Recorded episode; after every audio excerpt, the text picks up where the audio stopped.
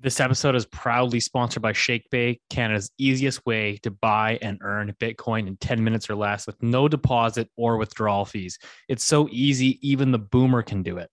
Guys, I've personally been using ShakePay for several years and highly recommend them. Their mobile app makes it super easy to buy and sell Bitcoin. All you have to do is e transfer directly to your ShakePay account and you're ready to go. So head over to shakepay.com or download the mobile app, use the referral code Loonie Hour, and get $30 of free Bitcoin when you sign up. ShakePay gives out free Bitcoin to every user every day just by shaking your phone. They call this the shaking sats feature. It's awesome. I highly encourage you to go check it out. ShakePay has also just launched one of Canada's only Bitcoin cashback prepaid credit cards, which gives users up to 2% Bitcoin cashback on every transaction. If you want to opt out, Canadian dollars and start earning rewards through Bitcoin, go check out ShakePay. Once again, guys, that's shakepay.com. Before we get started, I just want to remind everyone that this information discussed today is not intended to be or construed as investment advice.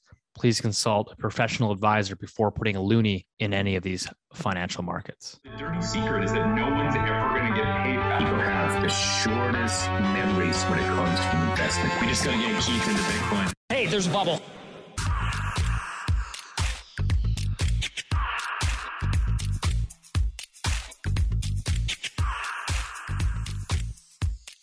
Welcome back to Loonie Hour, episode 54. As always, joined by the three amigos. We got Keith Dicker of IceCap Asset Management, everybody's favorite boomer. And we got Rich Diaz at Acorn Macro Consulting. What's going on, gentlemen? What's new? What's new? What's new is old again. Boris Johnson's going to make a comeback. No, I'm kidding. Uh, Liz Truss is probably the major news thing that I think we should probably laugh at, talk about, sigh. Um, you know, it's pretty embarrassing. But the UK, nothing's beautiful day, and Liz Truss, after 45 days, has resigned as prime minister after she uh, her plan basically went down in flames.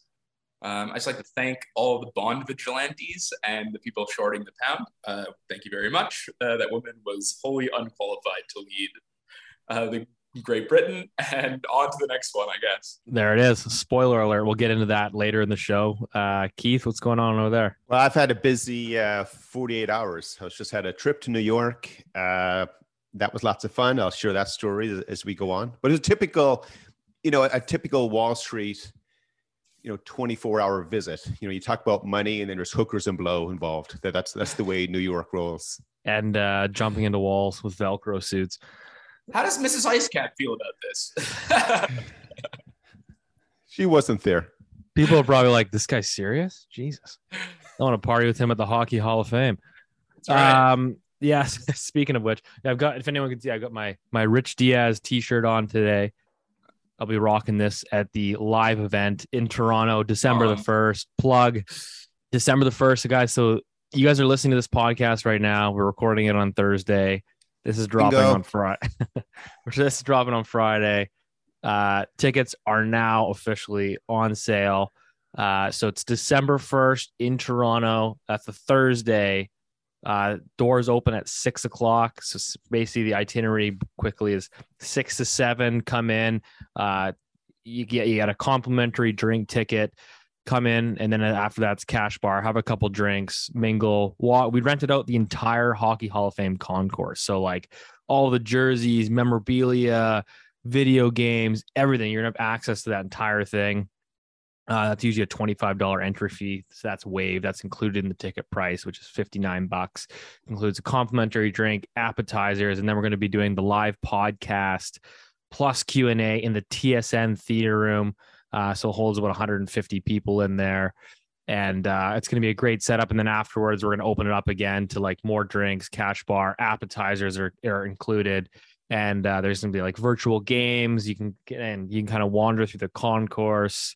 Um, it's gonna be yeah it's gonna be a blast. We've had a lot of emails dms uh, about tickets asking for a while. So i think this is gonna move pretty quick. But uh, yeah come come hang out it's gonna be a great time um, like i said we'll there'll be a link in the show notes here uh, to access the eventbrite page to to go purchase your ticket so that's it Keith will be there with his shitty jokes. Go my ahead, go. up. I'm gonna count all of uh, ca- the Habs Stanley Cups over and over and over again. That's what I'm gonna do. Do you guys ever? Do you guys remember the TV show? Um, uh, geez, I'll come back Do you to the remember story the when I TV remember. show? Apparently, ah, here we come. Father Bo- Ted. boomer moment. Yeah, it's a boomer moment. Father Ted is a Uh, BBC I've show. heard of it. so you know if you so one thing that's great you know you got the whole you know british you know prime minister story going on. You know they're comparing her life cycle as prime minister to the to the life cycle of, of a of a head of lettuce. Weren't they doing that this week? Yeah. wasn't that there Yeah, yeah, it's amazing. you know it, in canada it's like uh, you know we- we think we're witty but we're not very witty relative to the brits. Like you guys are just outstanding over there. But years ago um the, these uh they created the irish created a uh like a, a sitcom about these catholic priests living on this little small island called craggy island. And the the irish tv studios whatever they were called you know they, they turn it down said no you'll make too much fun of of the irish. We can't do that. Of course the brits they say well we'll do it. So the bbc picked it up and it's uh it's, it's a great show. It's called father ted. It's about like this very senior priest and then the main priest his name is father ted. He's the main guy. And then the young guy is dougal. And uh, so he's kind of like you rich in that he has a lot of enthusiasm about stuff but he so your love for the montreal canadiens he has the same love for the irish uh, soccer team. So he sleeps with the his jersey on every night. So i envision you're kind of doing that kind of thing these days with the montreal canadiens. The best How did part. you know I sleep with uh, Montreal Canadiens boxer briefs? oh no. all right here we go so guys No, there's I some is big this thing filmed in black and white too, or what? Jesus. father Um, ted it's one of the all-time greatest shows Father It's Ted. cool. There you go. Yeah. There's a couple of happy boomers in the YouTube comments. Um, yeah, let's uh, but let's let's dive into it this week. We got a lot to talk about. Uh, we got some updates on the Canadian housing national figures, more movement on interest rates. Uh, we've got a Bank of Canada policy meeting next week, so there'll be a live Twinkie bet here coming up very shortly. Um, and then obviously, you know what's happening with the Fed, Japan, the UK. There's just a lot of a lot of moving pieces these days. Every week seems to be exciting. Um, but just looking on the national housing front, we had the data that came out. Um, so you have national house prices, they slid another 1.4% month over month in September. So 1.4% in September. Uh, so national house prices since peaking, uh, they officially peaked in March as per the home price index. They're now down 14%. So that is the steepest correction since the index was created in 2005. Um, last, like I said, the last deepest correction we had was 9% decline peak to trough. And so right now we're sitting at 14. And uh, given the recent move here in rates, uh, I think there's probably more pain to come because we've seen not only are we going to see a Bank of Canada rate hike next week on October 26th, but we're seeing an increase again um, on fixed rates. The Canada five year bond continues to surge higher. So we've seen your your typical fixed rate mortgage is up about 30 basis points um, over the last 10, 10 plus days. Uh, so that's a big move. Uh, your Canada five year government bond right now is at 3.78, which I believe is the highest going back to 2007. I don't know if anyone's got that on the top of their screen there, but 2000, yeah, 2008. So there you have it. 2008, 9.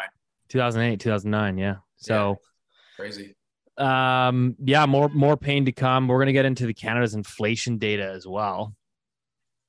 Um, but let, let's let's leave that there for just one moment because I want to touch on the recent movement, the recent backup in yields. Keith, do you have any kind of thoughts on this? I mean, you know, are you seeing government bond yields continue to push higher? Uh, you have a situation where uh, you know governments are still out there doing deficit spending, um, and and obviously inflation concerns are still elevated. Yeah, like that. It's it's starting to.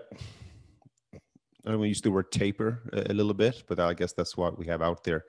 Uh, you know, this relentless rise in, in long-term yields, um, it, it's still happening, and it seems like every time central banks, no matter which country you're in, they they talk hawkish, will come in what the Bank of Canada will do next week. And then the Fed is on the week after that as well. But it's it's happening from an investment perspective. It's still pretty tough for uh, people who are stuck in the bond market. Um, and, and that's continuing to happen. I think the next thing, though, that's probably going to be well, it is becoming more of a, a conversation again now. Remember, remember a few weeks back, we started talking about there's going to be a recession coming up, and no, that ain't going to happen. It's not even close. And now that's mainstream thinking. Who I think months, one of the not weeks, months. You were you were on it really early, Keith. Yeah, and I'm just being you know Keith, but humble, uh, humble brag. Humble, yeah. Uh, but uh, one one of the which one of the Canadian banks came out? I think yesterday before they're predicting basically the first half of 23. So the first two quarters 23, Canada will be in recession. And like we said last week, you know, we're going to start seeing some monthly data prints coming out now to see whether that's happening or not. So if that's happening and you're stuck in the bond market, um, you and you you're not in government bonds, you're more in, in credit, so corporate bonds. And you know, most people's bond portfolio is a, a bit of both. So you would have taken it, you know, up up the nose with rates going higher if we go into recession and it's it's a hard landing like it's not a one of these mild recessions uh, then your corporate bonds you know they you know they probably won't have a good time either coming up. So it's all tied tied together steve. Yeah there's a good uh, little chart here on um, on twitter here. It says from bank of america global research year to date annualized return for the 60 40 portfolio is the worst in 100 years. So Ouch enjoy your enjoy your retirement. Ouch. You'll be working for a lot longer. But that's okay if you're older and you know you can't tolerate risk. You should be in the bond market because that's what the Canadian investment industry tells you all the time. Ouch. Plug ice cap. Hmm. um so but this sort of tie i think what this will tie into the, some of the meetings i had down in new york um there yesterday. So we, again, like everything, it, it is tied together. So it, I think it's it'll be a fun, a fun story that will. You want to get into that now, or you want me to? You want me to keep spewing out Canadian? Well, well, we can wake people up with my story, or you can. Yeah, your story is good. You fire fire away. Keith was hanging out with all the all the guys. Well, I was going to say we could stick to Canada and talk about inflation, or we can do that. Now let's wake him up a little bit first. We'll we'll all right snooze I'll later. Put the, you, you set him up, and I'll put him to sleep. I'll line him up. You can knock him down. How's yeah, that? That's right. That's right. Um, okay, so yeah, so you know, jokes aside, though, I, I was in, in New York for uh, it was literally 24 hours, but um, you know, I, I do I do work with a guy down in the U.S. Um, and um, with the with the work that we do together, we we we know some bigger names, and we just get opportunity to meet these guys. So yeah, so um, but in New York, so we first of all we had lunch with one of the guys who who was featured in, in the Big Short movie and, and book. So uh, I'm not going to say which which it was Steve Carell, was. Ben Bernanke. it was the actual person. It wasn't. Yeah, Ben Bernanke. It was the mortgage broker. Yes, yeah. that's the best. Yeah, guy. those two guys from Florida. Yeah, it wasn't them. Or was it a stripper? it's a stripper. we win. The stripper with five five condos. houses and a condo, right? But uh, yeah, so we, you know, we um, so we had lunch with with this guy, and uh, you know, we're hanging out for probably an hour, maybe hour and a half, whatever.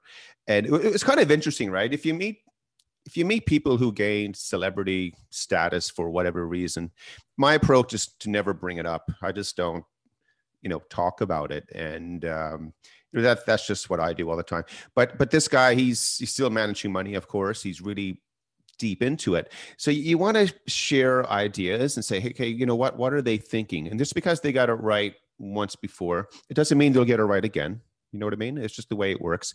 But the main way to describe uh, this guy, um, and you know, and, and he said as well. He said, you know, like three of us, so myself and the other guy I was with. He said, uh, he said, like we get along because we're all skeptical about things. And the reason they had success back during the uh, you know, the housing crisis because they were skeptical uh, about stuff and they were able to see through all the BS out there and see through the industry and they know how things work and how money flows. So they, that's how they got the opportunity. So uh, you know, we're going back and forth, have, having a great conversation. But you know, just to sort of summarize it, the, the views that they have today, it- it's very similar to the views that you know three of us are talking about all the time. Uh, a lot of other people that that I know as well, but that view, it's it's probably represents, I'll say, one percent of the market because most of the market 97% is always asleep you know they just sit on the money and, and that's it. And the 3% that's awake uh, of that three two of them think the us dollar is going to crash because of you know the twin deficits and, and stuff like that. Then is the other 1% um, and they see things sort of in line the same way that we see. But so the biggest risk that we we talked about with this guy was we say, you know, okay, well, exactly, you know, where's the risk? Like, where do you see things really breaking these days? And he said, oh, it, it's he said the biggest risk today is in sovereign debt markets. Which is totally aligned with what we talk about as well. Yeah. And this is the next part, which is and a great member. Like we didn't share notes beforehand or anything. He said, however, governments will do everything in their power to contain the risk in the bond market. So this is Japan today, because if if they let the bond market go belly up, it immediately puts pension funds go under, insurance companies go under, banks go under, governments go under. Like nothing works in that environment. So we we all agree that you know they will always do whatever they can to try to be like the Japanese are being proactive about it. The Brits were reactive about it, right? So, uh, and then of course, you know, the conclusion was that the risk will get expressed in currency markets, and and again, like that's what we talk about quite a bit these days. So, um, yeah, that was his view, and you know, there wasn't a lot of other. You can ask me questions. I'll say, yeah, yeah. Actually, we did bring this up and, and that up, but that, that's the general view, and, and they're positioned for it as well. And uh, a lot of people in their network, they're positioned for that too. So there, there's this. Sorry, what are they growing- positioned? Sorry, what are they positioned for? Are they positioned for the government to come and protect the bond yield, or are they positioned for further pain in the bond market? they're positioned to benefit in the FX market. Okay. Yeah. So because the bond market, because they're suppressing price discovery in, in the bond market, um, they know the risk will get reflected in currency Got it. markets, right? Okay. So, so if you think about that now today, like over the last few weeks, we've had the Bank of England. They've had to interfere into the bond market. You know, the rescue. Um, you know, the, the British gilt market. Uh, the Japanese are also doing it on their end. They're trying to save both the bond market and the FX market. And we'll talk about the Japanese in a second. And then o- over in Europe, uh, you know, they're doing the exact same thing. And in all three places, this is the irony involved. So, you know, you know, most people are are listening to our show, you know, if, you know, I, I chat with a, a lot of people out there, and you know, everyone's really in tune. Like it, it's it's great. We have a great echo chamber, by the way, and I love it. But um, Is that a good thing? yeah, we all love it. Hey, you have a rich voice today. That's good. Well, better. Hey Thank Keith, you. what's the uh what what what's your opinion of like what what is I mean we've talked about this before, right? You've got this sovereign debt bubble. Uh like literally the title of our last podcast was, you know, Canadian government facing, you know, surging interest costs. So all these governments around the world, you know, we've got this inflation problem, rates are going up, the bond market's doing what it needs to do. And uh it doesn't seem to be a whole lot of discussion around, you know, at least in the mainstream around you know governments and and their ability from a longer term perspective to service the interest costs at, at these levels of interest. Where do you feel today is the is the greatest risk uh, at the sovereign level? Country Um, which country you mean? yeah Yeah, so this will come into the next next meetings they had as well. So just tying it together. So if you think, and this will apply to Canada. So right now you have the Japanese, the Brits, and the Europeans. They're all raising interest rates, you know, as as the Americans are, and the Canadians, and everyone else. But they're also doing QE. Yeah. So they're doing this to support. So it, it just doesn't make sense. I mean, like there's no Well, it's yield curve control. They're they're managing. They want to manage that price of the bond, which is another way of saying they're managing the yield curve, aren't? Isn't it? Yeah, but they're pro- that's providing stimulus. So they're providing stimulus at the long end of the curve, right? Because they're trying to keep rates as low as possible. Uh, they're also indirectly funding the government on, on the fiscal side. It's- I'm aware of that. Yeah, Rich is a, Rich gets in trouble when he talks about that. But they're raising rates on the short end of, of the curve. So like none of this makes sense. And again, like this is something that we're always talking and, and laughing at because um, again, like you, you you can't teach this in university because it, it doesn't reconcile. It just doesn't make sense. Um, so when you look around the world, Steve, and say, hey, like what's going to happen next? The likely event in Canada, for example, is that you can see the Bank of Canada, they're still raising rates, but they have to start QE again. Right? That's that's the next step that will likely happen as, as we continue to go around the world. And you know, uh, so again, like I got a lot of stuff. To talk. I don't, I don't mean to dominate the uh, the conversation today, but a lot of it is sort of tied and, and linked linked together. Well, no, I Um, mean, I think like just coming back to Canada here, right? I mean, like you said, like the Canada five year bond, yeah, continues to float higher and higher. And it's like, at what point do, do things just completely, like, you know what I mean? Like, you got so you have mortgage rates at six, did they get to seven? Can they get to eight? You know, like it, it just, with the amount of debt in the system, and you've built an entire economy on basically asset prices, you know, particularly in housing at a certain level you know people just think you, can you can't you can't just have let's say a 50% collapse in national house prices without wiping out the banks right so it's really not as simple as just giving it a quick cleanse and saying okay this is healthy for the market. Let's reset house values to you know whatever price to income ratios you feel satisfied with. It's it's really I think for people listening to this it's really not, it's not that simple right? So there's there's, there's a lot of moving pieces but um yeah keith your point it's i i mean does i i think does the bank canada really have though the capacity? I mean we're so such a small really in the grand scheme of things a meaningless country the ability to actually run qe like every every other nation would have to run it first i would imagine before the bank of canada could come in Uh, well, I mean, they're already running it, of course, right? So really, you know, the Canadians and, and the and the Americans, you know, they're the ones that are not doing it right now. But think about because it's the other thing, like for example, because I, I I shared the challenge that the provincial bond market has up here. There's no liquidity, right? And like, and he's laughing. He said, "Yeah, we're we're well aware. We're watching that closely." And then we joked about, okay, how do you play that market? And and it's like some of these opportunities are hard to do sometimes. But Steve, let's just say we get a situation where rates do scream higher and the interest burden scream like we keep using Newfoundland as an example because they have the highest percentage of their tax revenues going to that right now. So just say all of a sudden, you know, they need help. So the Bank of Canada, they'll announce QE again. But they'll do it as, as a general blanket statement. They're not going to say it's just for Newfoundland because then Newfoundland's getting bailed out and you just can't run in and the Bank of Canada can't bail out Newfoundland. Ottawa has to bail out Newfoundland. Do you see what I mean? So you could I could easily see the environment coming up very soon when the uh, the cost of rolling over debt for, for whatever reason it's just spikes higher. And then the Bank of Canada step in. So keep an eye on that. That any of these events is likely going to be coinciding with you know a risk off in, in other markets. So I mean, like we are not very positive on the Canadian dollar at all.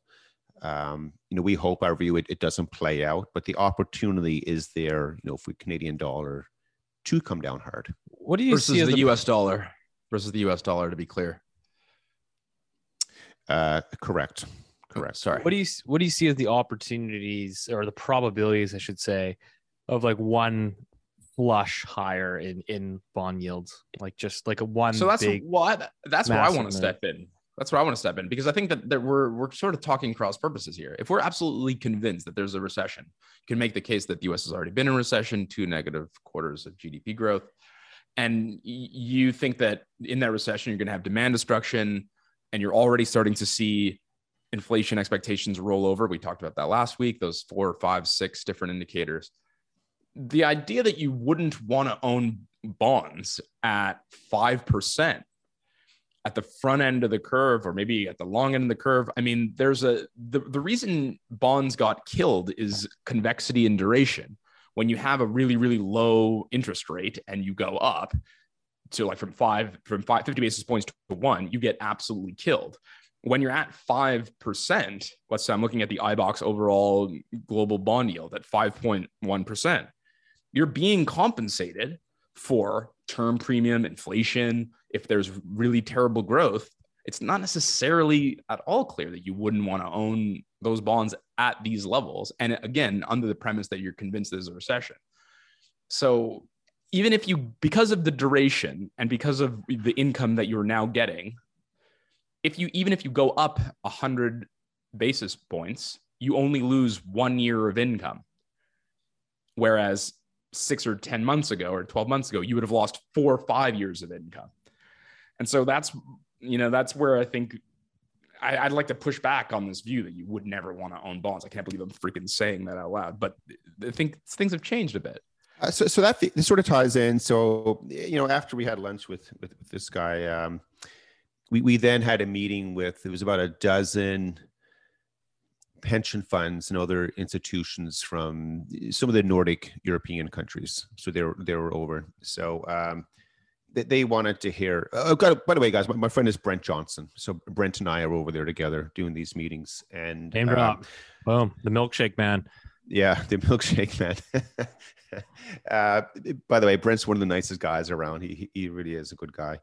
Um, anyway, so so you know we're we're we're chatting with you know these these European pension fund managers and you know things like that, and that was one of the questions. He would say, you know, they said one of the guys said it's a lot easier today holding say a a four percent you know T bill because you're going to get four percent, which is a lot better than zero. You know, about a year ago.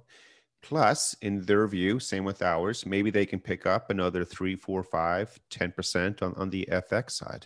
So, so Richard, your comment is absolutely right on like on the front end of the curve. Of course, it comes down to you know how much further will will you know short rates go. Um, but if you're just holding you know the, the T bills on, on that side or a one year note, you know that that is the opportunity now is absolutely there. But the risk though with everyone else is that an event happens that causes the bond market to spike so yields to spike higher like like the uk event as an example and so that sort of ties in so like one of the conversations uh, that we're having with, with, with this european group uh, so if anyone knows pension fund management very well you know they um, they, they use a thing called LDI, liability driven in investment. Like that's one of the, the names attached to. So basically, they, they people only think of pension funds as assets, you know, a big bucket of money. Um, but pension funds view themselves having a big bucket of money and another with another big bucket that's the money they owe out to pensioners and there's a lot of things involved with it but you always try to match your assets to your liabilities so you can be in the in the pension fund world and i had this conversation about five years ago up in uh, up in toronto with with a couple of funds and they they they didn't believe me at the time and because if long-term rates scream higher and they lose money on their pension assets right? Because rates went up, the price of the bonds went down. They said that doesn't matter because then when they're discounting back their liabilities, it's discounted back using a higher rate, which means they owe less money. So they say it's a wash. Like they're not concerned about it whatsoever. To which, you know, I, I replied, I said, well, what if you have permanent losses on that bond portfolio? And they said, oh, you know, we hold sovereign debt and double AAA rated corporate debt mortgage-backed security, CDO, CM, you know what I mean, stuff like that. So in, in that whole world, the entire concept that the bond market was risky, it didn't exist, but now it does exist. So, so this group that we were speaking with, you know, they're very concerned about being able to be to structure correctly, you know, to protect themselves. And the point is, everyone's just trying to protect themselves these days because they're afraid of, you know, the the big sort of black swan event in the room is the dollar surging higher, screaming higher. And the best thing is everyone is now aware of it, but few people still believe it. A lot of people still believe it's going to go the other way around. So you know, it's a great opportunity to make money if that event happens.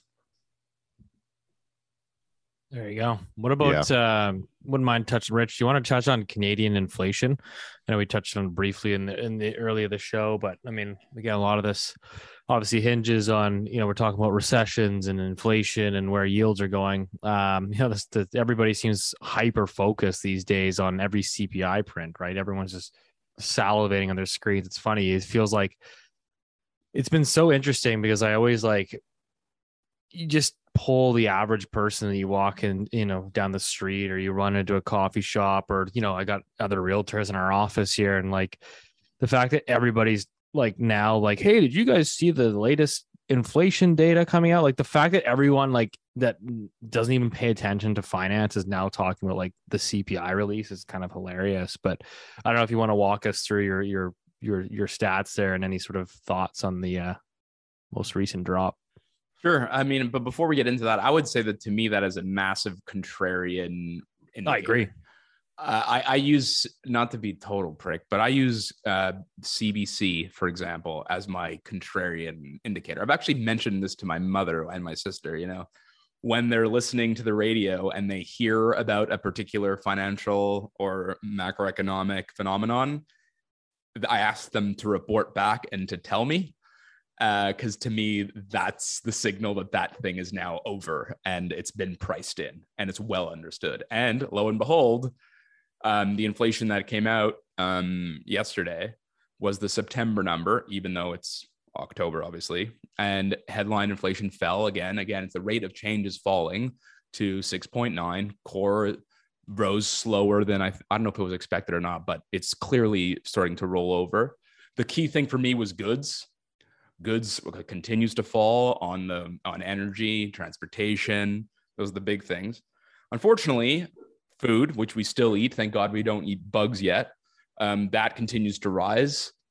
Um, you know you got other things like shelter which we've talked a lot about. I was expecting it to roll over with the weakness in housing. That didn't so it still contributed a significant amount to inflation. Um, you know i think was it we always talk about this the 40% number right? Um, yeah, core was 5.3, shelter was 6.8, but it, its contribution actually grew a little bit. So we've talked about this. It's going to be sticky. One way of measuring that stickiness is looking at services inflation, which stopped rising, but it's still quite high at 5.57. And then my favorite numbers, which the Bank of Canada completely ignored because why hire a bunch of PhDs if you're not going to ignore them? Seems like uh, the right thing to do when you're a central bank. The Central Bank of Canada has three preferred measures of core inflation, and all three sort of stopped rising and have started to fall. So I think that you know back to my sort of being a bit of a prick, but the the point about CBC and your regular guy being a contrarian indicator, I would say that that is you know it's holding true in this circumstance. Who knows? I think it'll be interesting to see how food gets higher and higher. I'm surprised by that number actually because we import a lot of food. Uh, the energy piece, you know, is definitely starting to drag on inflation. I think so. We let's be careful about that. Who knows what will happen in Russia and oil? Again, Canada does not refine any oil or very little. We produce about five million barrels a day, and we refine about 1.5. Um, if you're wondering about gas prices, you know, and you see Joe Biden, for example, release this uh, the Strategic Petroleum Reserve. That's specifically to do with the lack of refining capacity, not the crude oil capacity, which is related to gas prices and which related to energy component CPI, on and on and on. But anyways, so that that's starting to drag on inflation, and we'll see. I mean, you know, that's what we. I mean, that's why you know, again, back to this bond conversation. You know, how you value bonds is trickier than how you look at value or valuation for equities. For equities, you look at price earnings ratios, dividend yields, price to book, price to sales EV to EBITDA, on and on and on. For bonds, you look at things like inflation, you look at ex- growth path path of growth. You might add those together over long term. You might look at things like duration, convexity. What are you being compensated if things go wrong?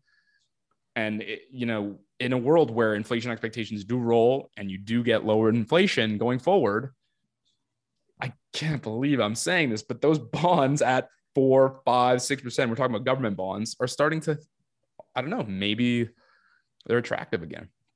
Um, the YouTube but, comments are going to go off, but I know. I mean, it's, it's so rich, but Rich, it's, uh, oh, Rich, what if you met a bond right now at a bar? What is your pickup line? Uh, the Montreal Canadiens boxers. Uh, I was going to say, uh, inflation expectations are starting to roll or roll over. yeah, like I, I, I somewhat agree with with what you were just sharing with us. Um, the market view on the latest CPI number was was uh, that it was quite hawkish. Yeah. So the yeah. So it, so when you're managing money, um, you know, our view, it, it's irrelevant sometimes. It's it's what how the data is, is received.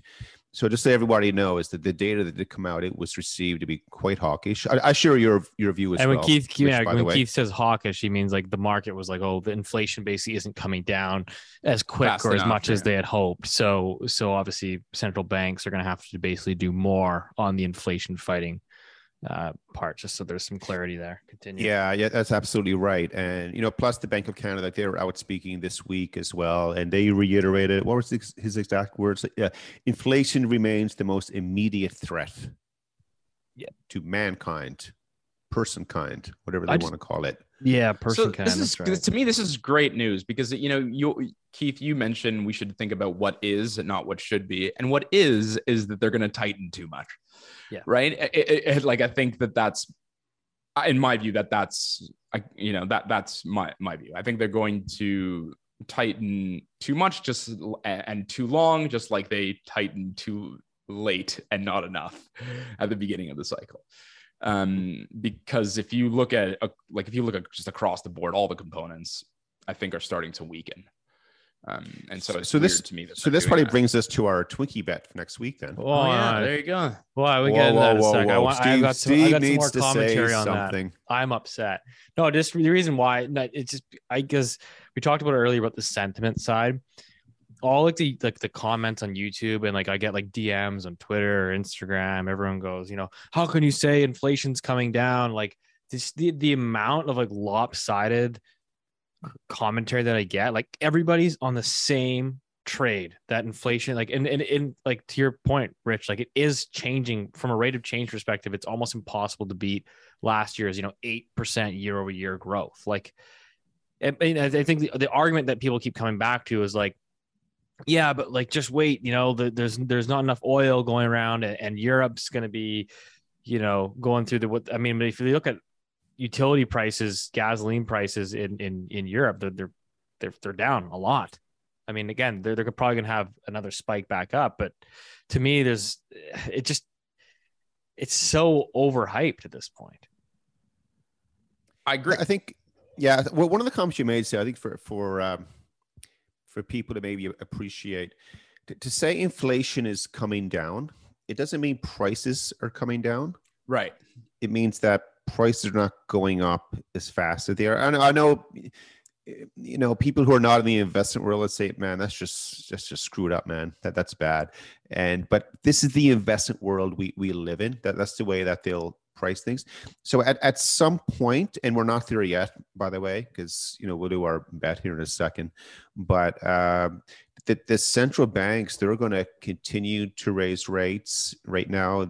They're telling you we do not care what the inflation rate number is coming out. If it supports us, that's great. If it doesn't, we're going to come back and tell you next week your your your thinking is wrong. So, uh, but the great equalizer to this, you know, for them to really get inflation down, is for the economy for the economy to come down hard with it. And as we keep saying, like now we're entering that time frame when we should start to see, you know, weak weaker data come out, which will bring you know demand down, less money that people have to, to buy things. And it's a very soft way of saying a, not a nice event, right? Like a recession is, is not nice, but it's it's likely where we're headed. Pretty rare to see a central bank cheering on a recession though right so it just kind of highlights the interesting times that we live in um Oh, I I got Oh, a and I- story. I got one more story. thing on the inflation thing as I put it on Twitter. So like the one thing you'll notice, Rich, and I'm sure you, I'm not sure if you took a close eye at it or not, but I was screening through that CPI uh, report, and uh, so there's two things that were saying that were contributing to to you know, not I don't know if they call it the rise in inflation, but because inflation was maybe more sticky than we had initially expected, was that they have uh, furniture and car prices still are accelerating to the upside right now. And I don't know about you, but like everywhere you go, every furniture shop in Vancouver is reducing their prices. They have too much stock. Uh, the days of record home sales and everybody trading homes and going and buying brand new furniture to furnish their new home, is no longer a thing. There's hardly there's 20 year lows in transaction. Nobody needs a new couch. Uh, you've had two of the largest furniture stores in Canada reducing their headcount, reducing their employment employees, and so we're saying, oh, furniture store prices are going up. Uh, extremely skeptical there. And then the other thing was they have car prices are still going up. Yet if you look at the uh, the Manheim index, which tracks used car prices in the U.S., not only are they not up, but they're down 10% on a year over year basis. So used car prices are down 10%. But StatsCan is saying car prices are still accelerating to the upside. And I, you know, I've had several anecdotal stories in the last couple of weeks of people that ordered new cars to purchase, and they were given timelines of, oh yeah, you'll have your car in six, six or seven months, and all of a sudden they got them in four or five weeks and I, I, I'm, I, this is no, this is no best. This is people that are very, very close to me, and they're like, oh, they're like, oh yeah, my car's coming in. Like I got to go now sell my my used one that I have here because I wasn't expecting it until March, and it's coming in next week. And you're like, well, that's weird. Like, so I just again, I just look at some of the data. Sometimes you have to like you know we're obviously trying to be data driven and, and factual type of podcast but i think sometimes you have to overlay the anecdotes and and start to sort of do that juggling act of like, is the data telling us the whole picture here? So I, can I, I just add something really quickly? So I totally agree. Sorry, Keith, just really quick. But I, so I totally agree with you, Stephen. I would just remind everybody that when inflation was starting to rise and we were incredulous about the numbers that it took a while. The truth is, it's it's you know lagging indicator. It's year on year stuff. But the other thing that I think is important to note is that there's, you know, there's there's information in the price. So something we I look at is something called bellwethers. We've discussed this before. So like stocks have information. They have the expectations of future cash flows that are priced in the market. That is information. And when we look at like housing, uh, I can't remember the names of Sleep Country, all these like whatever um, housing markets. You look at you know all of these different stock prices will have sort of quote unquote anecdotal evidence on particular economic and macroeconomic phenomena. Sorry, uh, I just wanted to add that. that's, that's a really good point. Um, Keith, I sorry, love anecdote. I love anecdote because you know because the data we look at it is lagging. It takes a while to come out and stuff like that. Anecdotal stories is is real time. So that I, I love that, Steve. That's a good. Uh, we have to stress test. You have to stress test those views with raw data, with sentiment, with market pricing, with anecdotes. That's how you. That's. I actually want to get your quick opinion on this because this is a very interesting topic, and I, like I said, I I like I love sometimes just chatting with like the normal person out there that doesn't really isn't finance focused, doesn't really care about macroeconomics, but you know, they might read the odd news headline. And everybody is convinced that the Bank account, no matter what, or the Fed or whoever central bank you you talk to, or follow is that until inflation gets to exactly 2%, interest rates will keep going up. And so everybody's so focused on inflation coming from 8 to 6.9 they're saying, well, it still has to go from 6.9 back down to 2. And I would argue, I'm curious your thoughts, maybe we don't ever get inflation back down to 2 for the next several years. Maybe we're just at 3, three and a half. Maybe maybe do central banks find a way to live in a world with 4% inflation for the next two, three, four years? Uh, no. You don't think so? Okay. I think yes. Well, maybe Rich doesn't understand the question.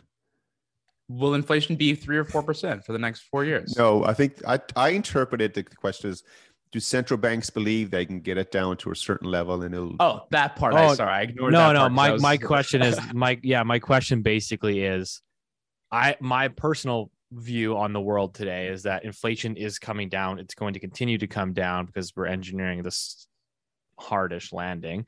But I think that you could still be in a world because you know we've talked about these the energy shortages and whatnot, and uh, labor force and whatnot. I think you could very well be stuck in an, in, an environment over the next two to let's say five years where inflation is stickier at three to four percent, and so do central banks they have an official mandate, quote unquote, of 2% inflation target.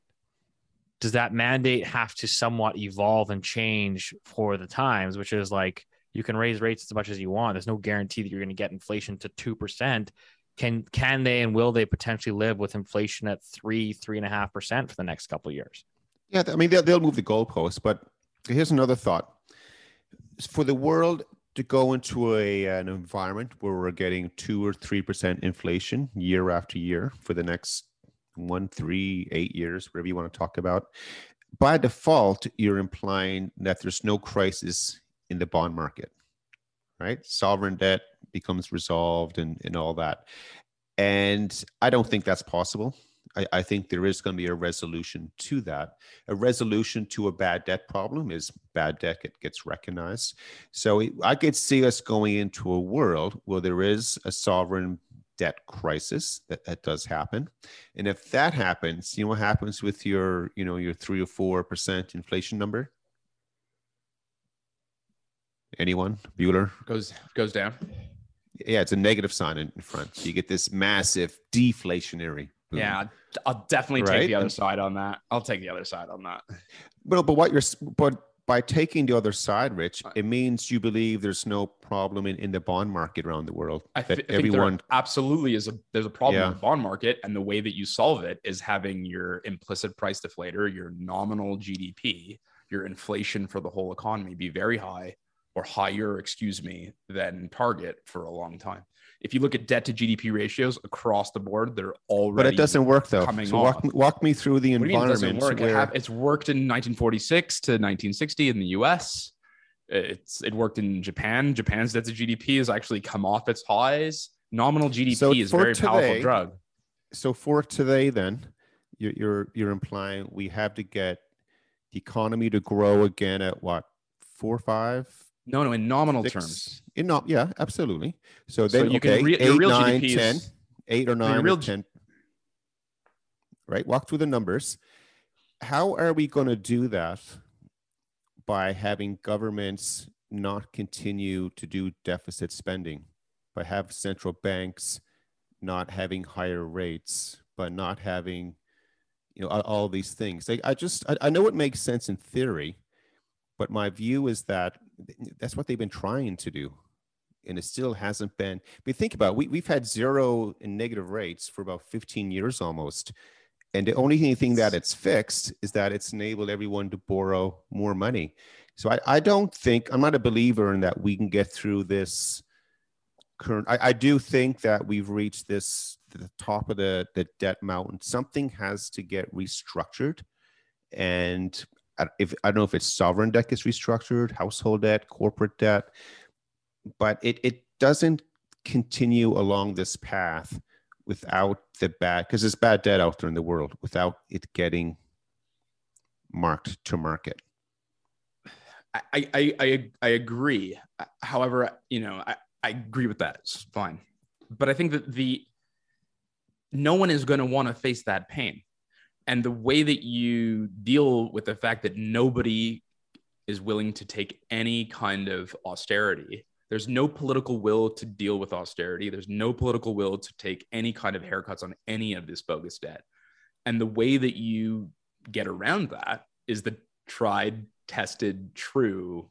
You you inflate that debt away. It's as old as the Romans. I, I really, But but this idea do- that people are just right going to get though together they're trying to de- they're trying to take away the inflation now. So it's the opposite. I don't understand. Again, I can't reconcile how it works. I, I get that, but you all you need to do is you have your nominal debt to GDP. Sorry, your nominal you, the, the implicit price deflator go at like six, and it totally changes your your debt dynamics quickly. So it, it's just you know it's not you don't need a lot of inflation. You need just more than what we've had. And then you know for all the things that you've mentioned with is which is all these like negative impulses that are dragging down inflation. I would submit to you that the labor market forces that we've talked about the age dependency ratio is positive for wages. I think that the idea that you know you have a situation where the labor market is going to is going to win versus corporates. You have an age battle of old boomers who are asset rich versus young, uh, less. Did you say millennials boomer? And, and Did you I say think that boomer? there's. I just for me the idea that we're there all these countries are going to get together in a room and then give everybody a 60% haircut and everybody's going to walk away happy without war to me seems very unlikely. And the more likely scenario is how all of debt problems have always been solved, which is you inflate it away.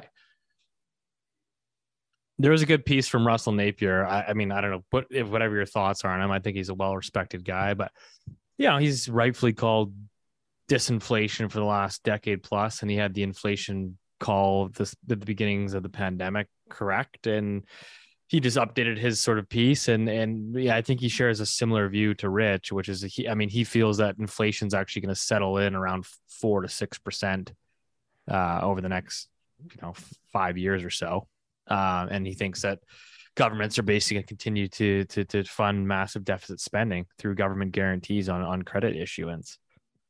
Um, and he believes that central bankers are actually have become impotent because uh, governments have actually become they've they've taken over the printing press, so to speak, right? If the government can provide government guarantees on commercial bank loans, it, it prompts uh, commercial banks to issue more credit and expand the monetary base. So I mean, it's interesting. Yeah. Again, he's not not to say he's he's going to be completely right or wrong, but he he views that inflation will be elevated, uh, and it's just something that we're going to have to eventually just learn to live with and tolerate. Uh, and that will, to Rich's point, that will deflate um, your debt to GDP burdens over time. To get, I, I, know that piece that Russell just put out. Um, to get to that point, it, it's implying we're really, um, it implies that central banks or governments are nationalizing the global bond market. I mean, that's effectively what it's what it's talking about.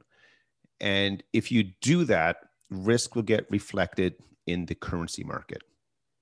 So, if but if everybody's in, doing it, it, it doesn't does it, happen all at the same time, Steve. Yeah. Like, for example, let's just say the, the Brits weren't able. The Brits got bailed out with the Fed, by the way. The Fed is, by the way, the Fed. Everyone they're pumping billions these days, like through through the various swap lines they have to help everyone. Um, and they only help their friends. They don't help their non-friends. So China, for example, like they're they're in serious trouble. But if you're just say in Canada, let's just say our currency goes to 50 cents and everyone else in the world they, they it doesn't their currency stays flat. All of a sudden you know we are we we're exporting deflation out of canada. So whoever buys canadian stuff which is oil but we're importing inflation right? That, mm. that's what happens in that environment.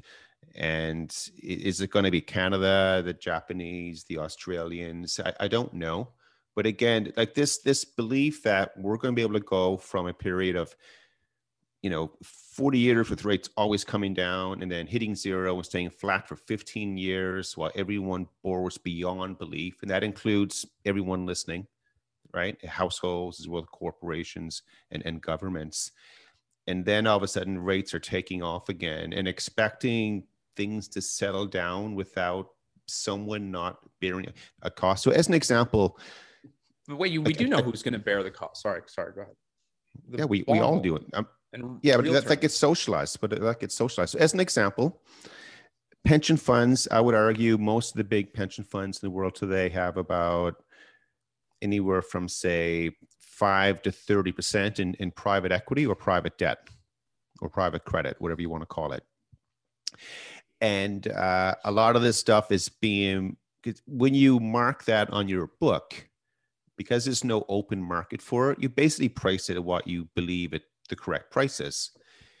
A lot I'm seeing now, and it was obviously what I heard from from the, some of these meetings over the, over yesterday.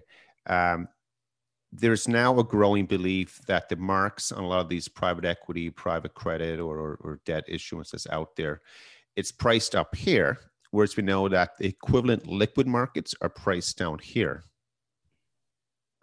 So the reason that's a challenge, if for some, remember these pension funds, a lot of they do it through third party management and stuff like that. If all of a sudden, you know, the you know you get that first olive moving out of the jar, you know, you can't get them out; they're stuck together.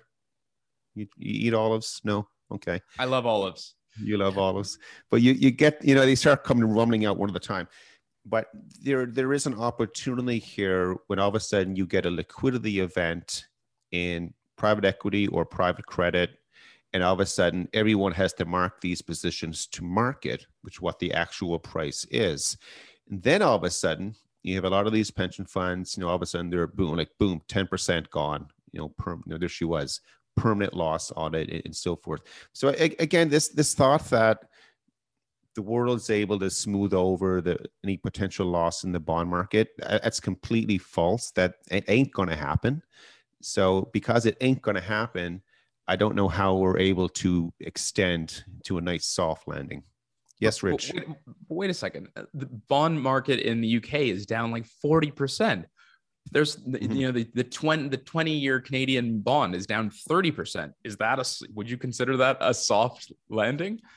I think that you've already seen a significant as you've described it permanent loss in these bonds because I don't think the I, I would not you know I don't think the UK gilt is going to rally you know rally from here to recover all of the its loss. So isn't they, in a way, well, it's not already... permanent. So a bond isn't. It doesn't have a permanent I know, mark I, on it until it's, you know. I know, I know, I I, I get that. But yeah. what I mean is like the index level, the index, the bond index is down, you know, thirty and forty percent yeah. in some cases. Um, and so isn't that the pain that you're describing? I mean, if you look at LQD, which is an investment grade bond ETF, you know, we're down 20%. If you look at HYG, which is a high yield bond ETF, we're, you're down 20 and 30%. So you've already had a significant re-rating in those bonds. I mean, much the way that you've actually described. So, you know, if it goes down another 20%, you're down at 50% for peak to trough. Man, that's a hell of a re-rating. And I'm not saying that that's going to feel good. Don't get me wrong. I'm no, saying- yeah, you, uh, you have to look at it. You're looking at it from like a, a, a private client retail investment perspective, from a, a pension okay. fund perspective if they're if all of a sudden you're gated on your fund, you can't get your money out, in your defined benefit pension plan, and you got to do these actuarial studies. I think it's every three years they're required to do it, and all of a sudden you have permanent losses, and then the company who the plan sponsor is, it might be the government, it might be a big company, who who knows, they have to start, you know, putting more money into it. I'm just saying it creates the potential for a liquidity event where all of a sudden, so you want to get back to that magical growth rate where you know, Dora the Explorer is sprinkling pixie dust everywhere and all that stuff. Um, you, can't have it because then private capital it, it's not going out into the economy, like it, it's frozen. So, the, and again, these are the risks. You know, today, of course, I've started going down this path where the sun isn't shining, but it, it sort of ties in with if you recognize the potential risks that are out there. It doesn't mean it has to happen, but boy, it's we agree I, on both. We how, agree on that. Yeah, it's it's going to be really hard. I agree to, to come. So the best case scenario for the world is that we do get a a bit of a soft recession, and the recession lasts for two or three years. You know, it just becomes a grind, and we will adapt to that. Like the Japanese yen, for example, they are adjusting to a gradual continual decline in the yen if the yen like goes whap right? It, it gets whacked really hard. Uh, that's not good. I know you saw the japanese export numbers. Did you see those last night? No. Yeah see, i'm I mean, all nice. money never sleeps. By the way that's one of the reasons why I'll, I'll never be able to stay in new york full time or anything because you know i like my sleep. It's yeah? it's crazy to get there. it? Can can I ask you a question, Keith? Which is, you know, you mentioned, you know, you, you mentioned, you know, what do you think governments will do? Do you think they'll just keep on, you know, printing money? And do you think they'll just keep spending and keep deficit spending? You know, we're about to walk in to the November midterms, something we haven't discussed at all. And we probably should, given we made a prediction at the beginning of the year um, and the Republicans are going to take control of Congress, maybe the Senate. Who knows what's going to happen in 2024? But I, but I, my question to you is: Do you think that the populist Republican president, who will no doubt be elected in 2024, do you think he'll run a a uh, budget surplus or a budget deficit? It's impossible for the Americans to run a surplus. That they it just structurally they, they can't do it because the amount of guarant, uh, uh, uh, mandatory spending, I think that's the word. Is is it Yeah, yeah. mandatory or Yeah, yeah it's- Whatever. It's, Social Security that's locked in. yeah, just social security and then their you know their defense budget. It it's, even that's enough to overwhelm. So my answer is no. I don't think any government. If we have a new Canadian government coming in, just to say it came in tomorrow, um, are they going to start running a, a balanced budget? No. No way. They'll come out with a plan that after five years it'll be balanced. And guess what? Never happens with any of these. It doesn't matter So- which, which that they're not able to do it. But then that's my point on the whole inflation thing. You need like this idea that there's going to be austerity as like the linchpin of this deflationary view. I just I don't I don't buy that, and maybe that's a conversation for a different day. We can explore that. Um, maybe Curious you just to kinda over the next wrap- couple weeks. Yeah, I mean, it's, you know, I go just don't on think austerity is happening. This this is a prolonged conversation for the Hockey Yeah, Hall sorry. of Fame. Yeah, that's right. December first, but I'm kind of curious, Keith. Did you guys chat about? Um, I'm just because I'm just looking at the screen here. You know, we chatted when we started uh, started opening the show here. We had the Canada five year bond at 3.7, ending up the show here. It's at now at 3.85. You know, moved 15 basis points in an hour. So uh, this is not a healthy functioning market. I mean, Keith, did you guys do you follow it all like a whole lot like the Move Index, which was created by uh, I think it was Harley Harley Bassman there, Mike Green's buddy. Um, the Move Index, which is currently at 147, it's higher than the the onsets of the pandemic there at 133. So you really have extreme volatility in in bond markets right now. I I, I mean, how much are you paying close attention to that? Yeah, well, you know, I, I have the move index on, my screen here. It's at 147.73 right now. I can see it. Um, so one of one of the view right now with that is because you know the, the Japanese are trying to you know defend the yen. Uh, the Chinese are trying to defend the yuan, and by the way, the, the Chinese are fixing CNY a little bit higher, like every single day. Like they're really struggling. But this ties back with uh, with the Japanese export numbers. Uh, Rich, you should take a look at it. Uh, th- their exports are surging. Oh Like yeah. it- Okay. Sorry. Yeah, like really great numbers. And uh, if you do it just on pure production, like units that are sent out, that's not increasing. Oh, sorry, it, it is increasing, but it's all being driven by you know devaluing their currency. So, like when I talked about, people can adjust to a gradual movement in any market. You know, the, the Japanese are. So they're saying, yeah, we're going to defend the currency. We'll defend the currency. They're loving this now. This is great. If, if it can trickle lower all the time, it's great. Uh, but Steve, to answer your question, uh, so there's the conversation that's out there now is that, you know, the two biggest holders of uh, treasuries, you know, would, would be the Japanese and, and, and the Chinese. Uh, they're, they're selling these to get dollars, you know, to try to defend their, their currency. So that's having a lot of a impact on, on the market. Um, and what people, when people hear that, they're thinking, oh man, the dollar is in trouble if the Chinese start to dump treasuries or if the Japanese start to dump, you know, treasuries. But what, what they don't realize is that the amount of savings that is that continues to come into the system on an like on a daily basis from pension fund savings of all types and corporate money that has to be rolled over the treasury departments uh, just world trade in usd that all buys treasuries. Like it's it's always overwhelming.